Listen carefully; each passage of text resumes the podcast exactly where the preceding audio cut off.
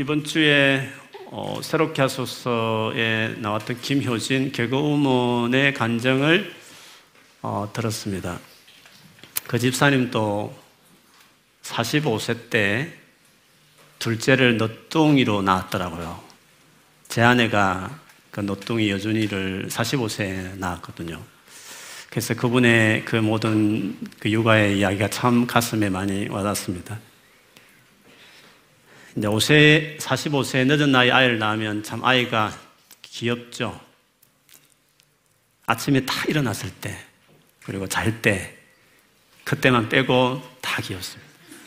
눈 뜨고 그때부터는 고함 일이 얼마나 스트레스, 스트레스, 스트레스 받을 일이 많은지 모릅니다.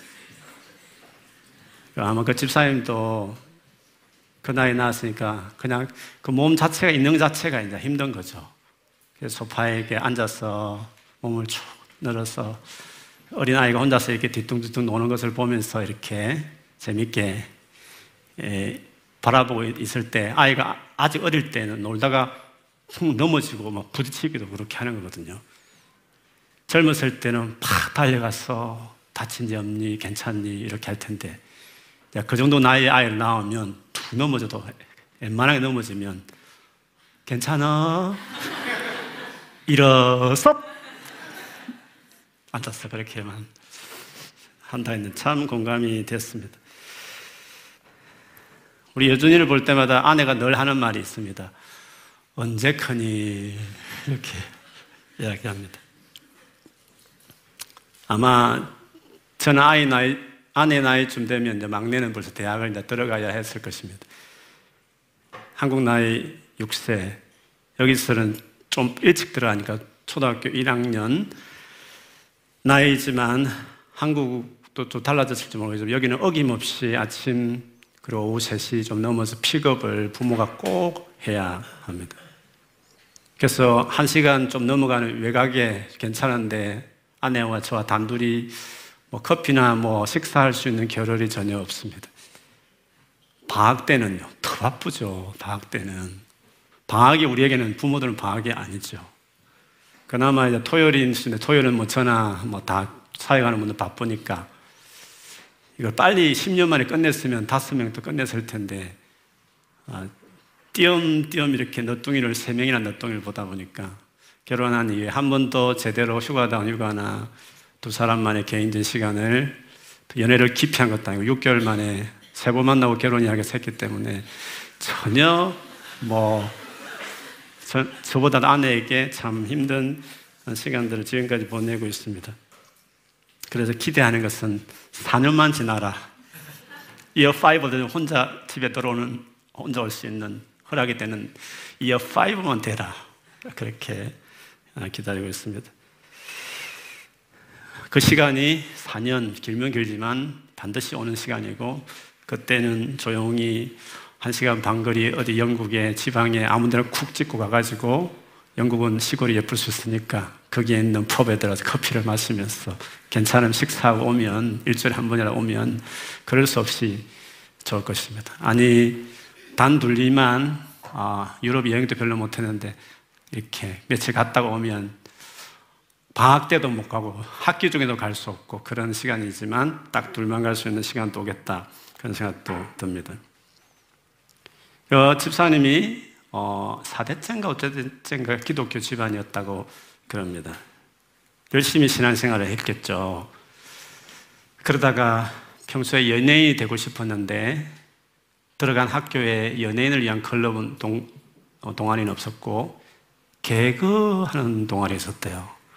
그리고 그 개그 동아리에 그래도 출신들이 유명한 출신들이 있어서 아, 거기라도 들어가면 연예인들을 볼 수 있겠다 해서 들어갔는데 자기의 그 개그 있는 끼가 이제 발동이 돼서 그래가 어떻게 어떻게 해가지고 공채 같은 거 없이 공영 방송에 20대에 개그우먼으로 이렇게 발탁이 됐대요. 그래서 20대 후반에 이미 성공해버린 모든 목표를 다 이루어버린 어, 상태가 됐답니다. 근데 막상 이루어 보니까 허무가 밀려오고 경쟁하는 어, 동료들이 막 질투나고 조그만 배역이 마음에 안 드는 거 달라지면 막 비워지고 이런 가운데 너무 힘들어서 많은 사람 앞에서 웃기고 웃었지만 혼자 있을 때는 술을 의지하면서 살고 또 연예인이다 보니까 주일 한두 번 빠지다 보니까 4년 이상을 교회도 거의 안 가고 이러다가 내가 주님과 멀어졌구나 싶어서 자기 발걸음으로 드디어 교회를 이제 갔대요. 교회 문을 들었을 때부터 눈물이 흐르고 예배를 드리면서 울고 그러면서 이제 뜨거운 다시 신앙을 회복했다고 그러면 기도해서 방언이라는 신비로운 체험도 하고 정말 이제 하나님과 깊어지고 자기가 온전히 이제 주님의 사람이 됐다 이런 생각까지 할 정도였다 그럽니다. 그런데 다시 자기 이제 인생의 밑바닥, 내가 이것밖에 안 되는구나를 깨닫기 시작했는데 그거는 결혼하고 났어. 싱글 때 내 마음대로 살았지만 결혼하고 나서 상대도 내 마음대로 살던 사람이 모여가지고 그냥 두지 않으니까 부부로서의 그 삶을 살아가는 거기에서 겪는 많은 어떤 갈등과 어려움들을 겪어내고 그보다 더 갈등은 아이를 낳고 키우면서 아무리 서러운 본론 결론으로 또박또박 말해도 전혀 따라주지 않는 그 아이들. 한없이 참아야 되고 한없이 말해도 계속 반복하는 그 잘못을 아이를 품어내는 그 부모로서의 삶을 살면서 내가 이렇게 이기적이었나 내가 이렇게 사랑이 없는 존재였나 내가 이렇게 인간 같지 않은 존재였나를 자기의 완전 밑바닥을 보면서 자기가 누군지를 깨닫고 그러면서 변화되어 온 이야기를 쭉 나누어 줬습니다. 그러면서 집사님 한 말 중에 이런 말이 있었습니다. 내가 아이를 키운다고 생각했지만 돌아보니 아이가 이 아이를 키우면서 내가 바뀌었다. 내가 키워졌다. 이런 고백을 했습니다. 이 말은 제가 제일 많이 많이 하는 말입니다. 우리가 자녀를 키우는 게 아니라 자녀 키우면서 부모들이 바뀌고 인간이 되도 된다. 이런 어, 생각을 하게 됩니다. 그 오랜 내면의 그 화와 끊임없이 참아내는 그 시간들이 이렇게 인생을 살아야 되나? 그래서 아기를 안 낳지. 어, 뭐 이런 생각도 할줄 모르겠지만 그걸 모르는 게 있습니다. 그 본인도 모르지만 그렇게 수년간을 훑어 나왔을 때 부모의 삶을 살아냈을 때 얼마나 넉넉한 마음이 있는지 얼마나 그 인격이 이렇게 바뀌어졌는지 진짜 사람 같던 다 품어낼 수 있는 그릇이 커져 있는 그거를 아마 부모님들은 이제 아실 것입니다. 그 이야기를 들으면서 참 혼자 내가 할머니하고 자랐고 부모 없이 자란 내가 얼마나 문제 많은 데 다섯 명을 키운 것도 참 이유가 있겠구나. 얼마나 훑어내고 얼마나 이렇게 지금까지 참아내는 삶을 살아내니 하나님이 아마 크게 쓰실 모양이다. 이런 생각하면서 스스로 위안을 받고 은혜가 되는 그런 시간이 되었습니다. 여러분, 우리가 흔히 생각하기를 믿음이 자라는 것이 가만히 앉아서 뭐 시시의 음악 듣고 은혜선 신앙서적 읽고 또 은혜선 설교 들으면 그리고 성령을 체험하면 믿음이 자라고 인격이 바뀐다고 생각합니다. 물론 다 중요한 은혜 요소이긴 하지만 믿음이 자라고 사람이 성숙해지는 것은 인내를 요구하는 오랜 시간을 참아낼 때입니다. 참아야 되는 그 상황들을 오래 이렇게 지나갈 때, 그때 사람이 바뀌고 생각이 바뀌고 믿음이 깊어가고 인격이 성장해지는 것입니다. 그래서 여러분 하나님 너무 그렇게 원망하지 마십시오. 어려움을 두시는 데에는 물론 내가 지금 확 성령을 줘가지고 니를 바꿀 수도 있지만 네가 그렇게 믿음 키워달라고 제대로 주님의 사람 되게 날 기대했는데 그 기도 응답으로 내가 지금 상황을 투는 거다. 견뎌야 되거든. 어려운 순간을 계속 지나야 네가 바뀌니까. 너는 나를 원망할지 모르지만 내가 다 이유 있었어. 그 상을 주는 거다. 그렇게 주님 그런 마음이 많습니다. 그래서 여러분 성경을 조금 읽어보시면 믿음의 사람 치고 고통, 고통 안 당한 사람 없고 오랜 힘든 시간을 견디며 지내오지 않은 인물이 한 사람도 없습니다. 그래서 어려운 고통과 그것을 참아내는 인내 시간을 지나지 않으면 사람 바뀌지 않습니다. 머리 덩거만 많지 바뀌지 않습니다. 그래서 하나님이 여러분을 정말 사랑하시면 여러분을 정말 제대로 된 인간으로 만들고 싶으면 여러분을 정말 여러분을 통해서 주님이 그 선하신 놀란 뜻을 이루고 싶으시면 반드시 어려운 지경에 두실 때가 있고 그것도 오래 두심으로 참아야 되고 견뎌야 되는 일들을 주님이 주실 것입니다. 주셔야 되는 것입니다. 그렇기 때문에 혹시 부모를 떠나서 혼자 런던에서 어려운 유학의 공부를 하면서 3년이든지 1년이든지 그 오래 참는 그 힘든 외로움의 그 힘든 순간을 견뎌내는 거. 인생에 정말 이렇게 어렵나 싶을 그 순간은 그냥 부모님과 함께 한국에 있을 때나 부모님과 함께 집에 있을 때와 다르게 이렇게 있는 이 순간들이 힘든 순간들이 내 인생에 가장 중요한 것들을 정말 나를 바꾸는 그런 힘들지만 은혜로운 시간이 될 수 있다는 걸 기억하는 게 중요할 것입니다. 박사를 하면 그 몇 년을 혼자서 싸우면서 논문을 마칠 때까지 얼마나 견디고 참는 시간들을 보냅니까?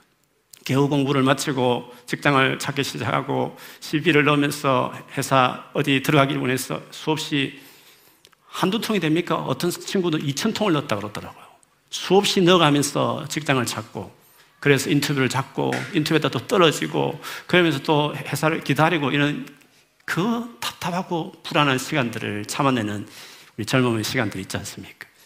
겨울에서 정말 직장을 들어갔는데 들어갔을 때 공부할 때와 다른 이제 어리 돼 가지고 그래서 등록금 내고 공부할 때는 학생이 갑이지 않습니까?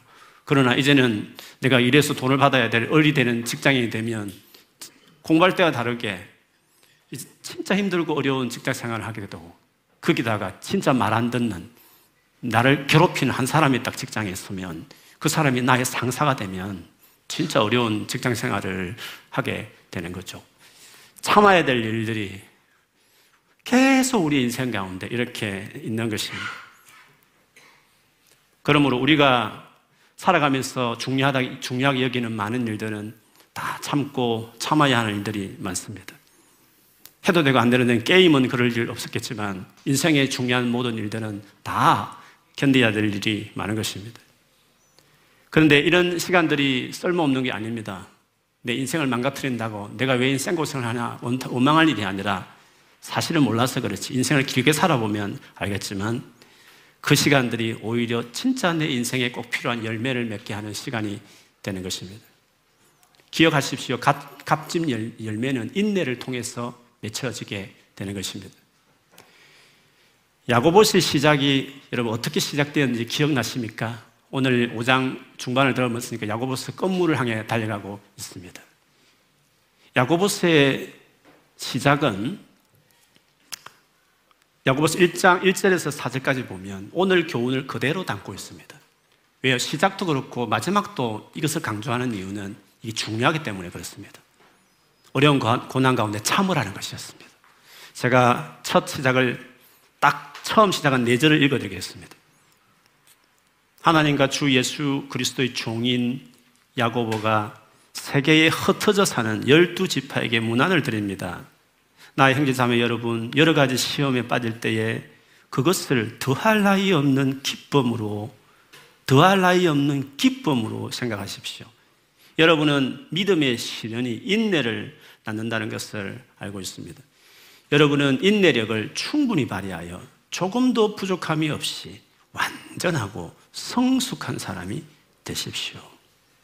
예수 믿는 것 때문에 흩어진 사람들이었습니다. 고향을 떠나서 난민이 된 사람이었습니다. 얼마나 고생이 심했겠습니까? 그들에게 야고보는 기뻐해라. 고난당하는 그 상황을 기뻐해라. 그걸 잘 참아라. 오래 참아라. 인내, 인내력을 발휘해라. 그리하면 온전하고 조금도 부족함이 없는 성숙한 사람이 될 것이다. 라고 이야기했습니다. 무슨 말입니까? 성숙은 오랜 고통의 순간을 인내할 때 길러진다. 그런 뜻입니다. 그 같은 말을 로마서 5장 3, 4절에도 동일하게 이렇게 말했습니다. 우리는 환란을 자랑합니다. 영어로 rejoice. 환란을 rejoice. 믿는 사람들은 환란 가운데도 rejoice 할수 있다는 것입니다. 왜요? 우리가 알기로는 환란은 인내력을 낳고 인내력은 단련된 인격, 변화된 성숙한 인격을 낳고 그 같은 단련된 인격은 희망을 낳는 줄을 알기 때문이다 했습니다. 믿는 사람은 그렇습니다. 믿는 사람에게 환란은 그냥 환란이 아닙니다. 야고보는 그래서 이 환란 당한 성도들에게 그 가운데 참아내는 이 일이 얼마나 귀한 일인지를 당부하고 싶었어. 처음 시작을 그렇게 했더니 이제 마지막에 가서도 이 부분을 강조하는 것입니다. 그래서 오늘 본문이 그렇게 시작되는 것입니다. 5장 7절 8절에 그러므로 형제자매 여러분 주님께서 오실 때까지 참고 견디십시오. 보십시오. 농부는 이른 비와 늦은 비가 땅에 내리기까지 오래 참으며 땅의 귀한 소출을 기다립니다. 여러분도 참으십시오. 마음을 굳게 하십시오. 주님께서 오실 때가 가깝습니다. 이스라엘은 이른 비가 가을 10월에 옵니다. 10월. 곧 오겠네요. 이스라엘 10월 달 되면. 그 이른 비는 땅을 촉촉하게 하고 딱딱한 땅을 촉촉하게 하고 그 일구어서 이제 씨앗을 뿌릴 수 있는 것입니다. 그리고 그 씨가 싹을 틔우고 이렇게 식물을 식물이 되게 하는 것이죠. 그러다가 늦은 비, 내년 봄 3월과 4월에 비가 진짜 많이 내립니다. 그 비가 이제 마무리하는 겁니다. 확 자라게 해서 추수 때까지 가는 것입니다. 농부들은 언제나 그 비를 기다립니다. 그 답답한 시간들 있지만 반드시 비가 오는 그 비가 온다. 참지만 반드시 온다고 믿고 그 비를 기다리면서 견디게 되는 것입니다. 그처럼 야고보는 우리의 이 힘든 시간이 영원히, 영원히 가는 게 아니다. 예수님 재림하시면, 강림하시면 끝날 일이다. 초대교회 성도들은 예수님이 언제 온다고 말씀하지 않고 언제나 온다고 생각하기 때문에 진짜 자기 생에 온다고 생각하면서 신앙생활을 했습니다. 주님 오시면 끝난다 생각하고 그 어려운 예수 믿는 시련을 참으면서 인내하면서 그렇게 보내었고 야고보도 그렇게 하라고 오늘 이야기했습니다. 주님 오실 때까지 지금까지 안 온 걸 생각하면 긴 거 아닌가? 너무 오래 기다려야 되는 거 아닌가? 이렇게 생각하면서 오히려 더 힘들어한 마음이 있을지 모르겠습니다. 이번 주에 우리에게 좀 충격적인 사건, 전 세계 뉴스는 여왕께서 돌아가신 사건이었습니다. 그분이 귀한 일, 정말 훌륭한 또 통치를 했어서 많은 분들이 슬퍼하고 많이 아쉬워하는 것입니다. 오래오래 더 사실 줄 알았습니다. 그런데 96세의 일기로 아, 돌아가셨습니다. 생각해 보면 정말 장수하신 것이었습니다. 그리고 여러분 주변에 100세를 넘기는 사람이 간혹 있지만 대부분은 100세를 넘기지 못하고 다 돌아가시는 것 같습니다. 인생 여러분 100세를 마지노선 다 잡고 여러분 지금부터 열심히 아침 저녁 운동하고 영양가 먹고 오가닉만 먹고 영양가 다 먹고 병원 매일 다니면서 검사해서 철저히 몸을 관리해도 100세는 아마 넘기기 힘들 것입니다. 100세를 계산하면 여러분 인생 얼마나 남았습니까? 30세면 70년 남았습니다. 물론 나이 들었을 때 좀 골골할 걸 생각해 보면 제대로 왕성할 나이는 몇십 년 안 될 것입니다. 인생 긴 것 같아도 짧습니다. 그 짧은 인생 그것만 견디면 되는 것입니다. 만일에 우리의 어려움이 평생이 된다, 진당, 평생 진행된다 해도 그냥 견디면 되는 것입니다. 그리고 주님 오시면 끝나기 때문에 그래서 우리의 이 어려움이 영원히 간다고 생각할 필요가 없습니다. 그리고 살아 생에도 그렇게 계속 어려움을 주님이 두시지는 않으시기 때문에 그렇습니다.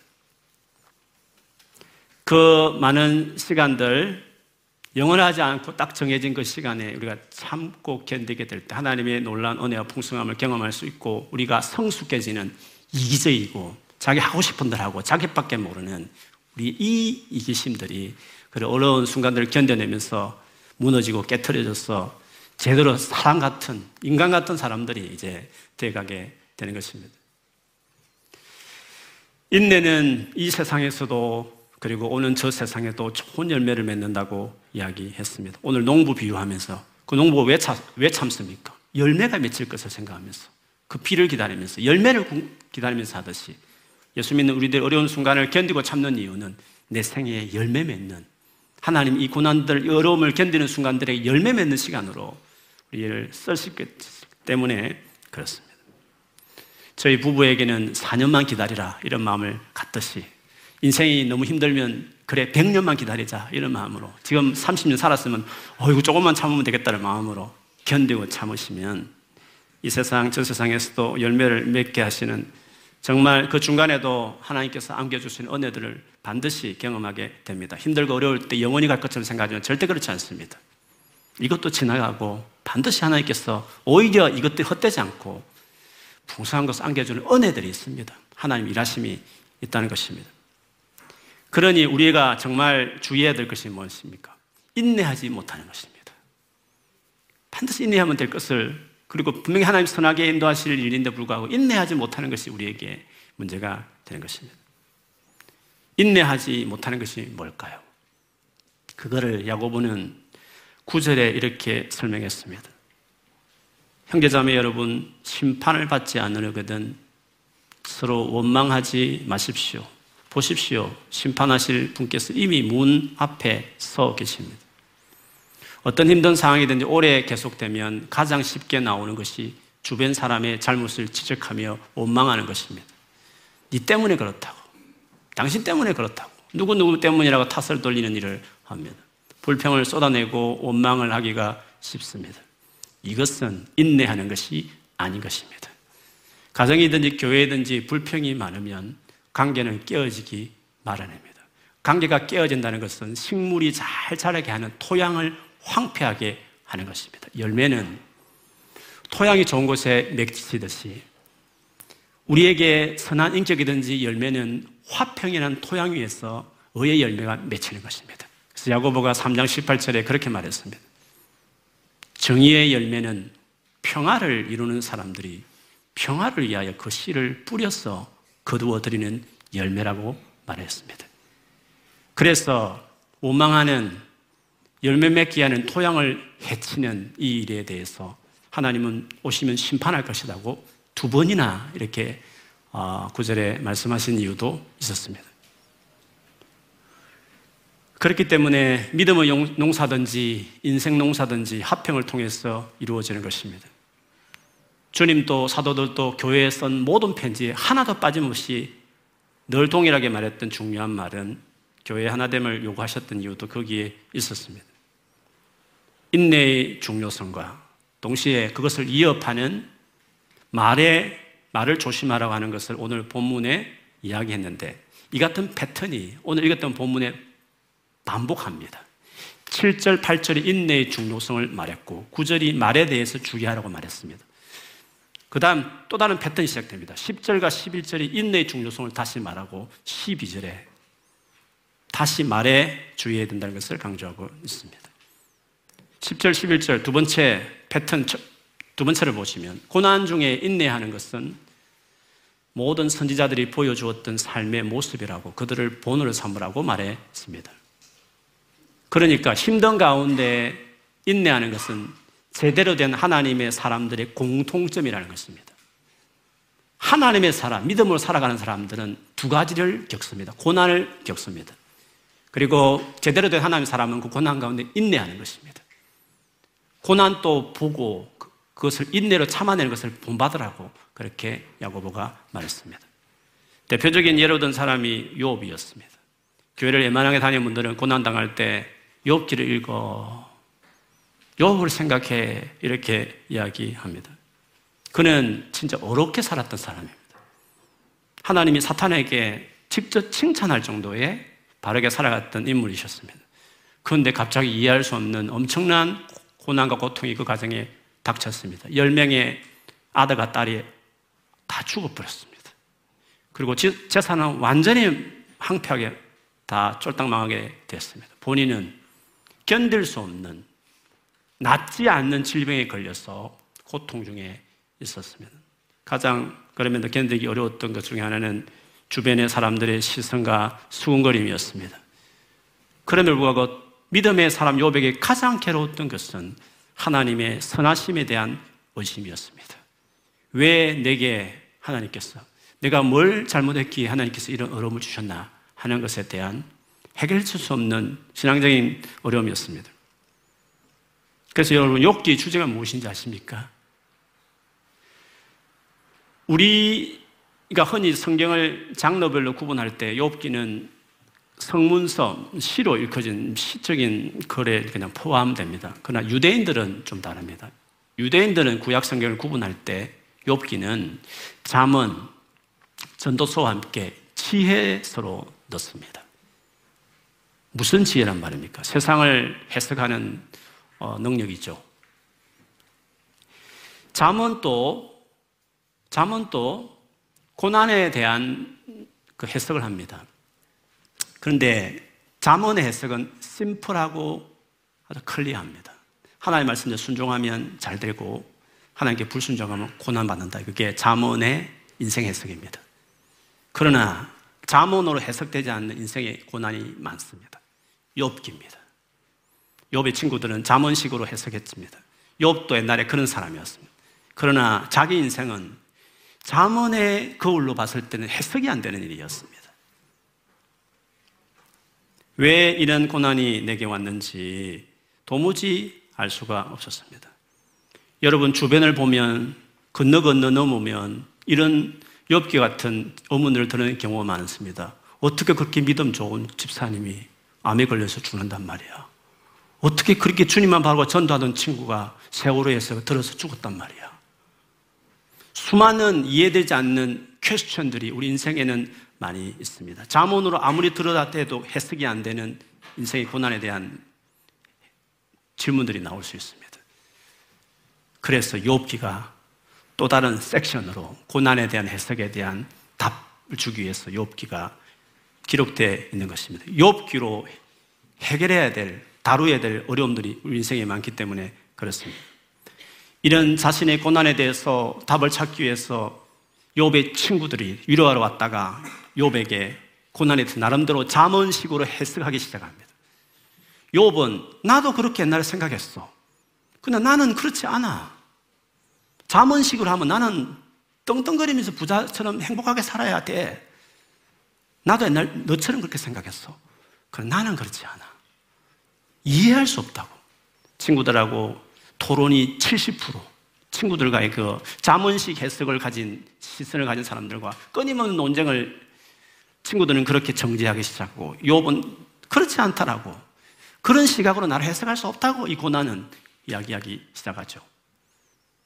욥이 하도 친구들하고 말이 통하지 않고 토론하면 토론할수록 상처가 되었어. 하나님을 직접 만나야 되겠다.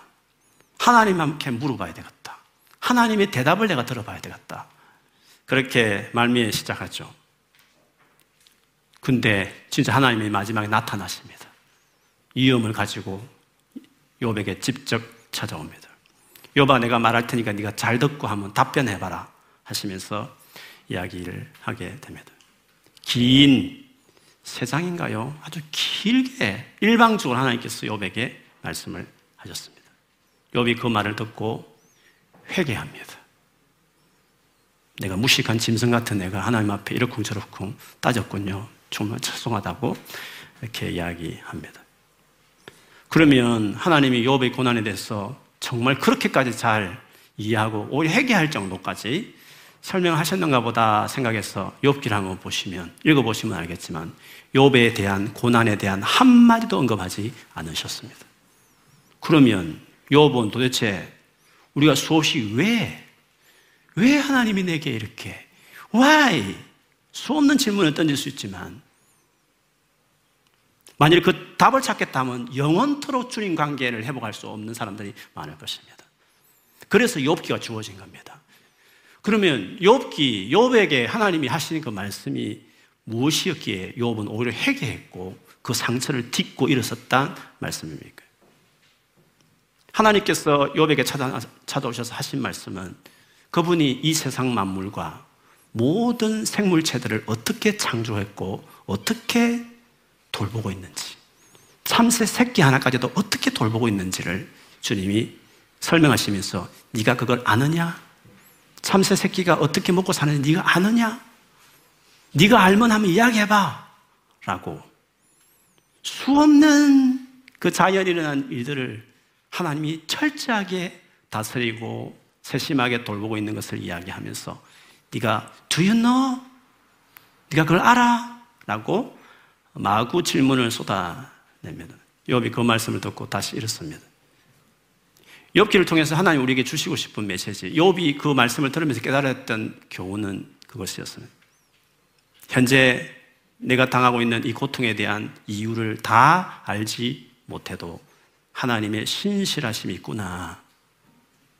내가 이해하지 못하지만, 내가 설명을 하지 않으셨지만, 하나님이 신실하게 까마귀 새끼까지도 돌보고 있는 섬세함으로 돌보고 있구나.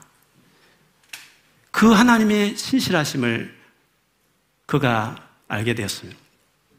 그래서 여전히 자기 고난에 대해서 답을 듣지 않더라도 하나님께서 놀라운 계획 가운데 주께서 이 모든 것들을 보시고 계시고 알았을 것이라는 생각 가운데 그 하나님에 대한 믿음을 회복하고 하나님을 믿기 때문에 나의 고난에 대한 대답을 듣지 않더라도 그 하나님의 선하신과 신실함을 믿기에 그 고난의 자리에서 일어서서 그 신실하심을 알지 못해서 이러쿵저러쿵 자기 인생에 대해서 답을 요구했던 그의 자신에 대해서 회개했던 것이었습니다.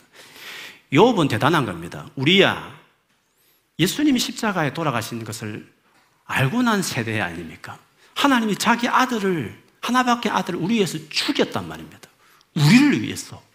이 놀란 사랑을 알고는 우리는 더더욱이나 우리의 수많은 어려움과 고난에 대해서 다 답을 찾지 못해도 더 확연한 하나님의 성품이 드러난 십자가를 알고 있기 때문에 그 거대한 하나님의 성품으로 장가지 같은 우리 고난을 덮어버리는 것입니다.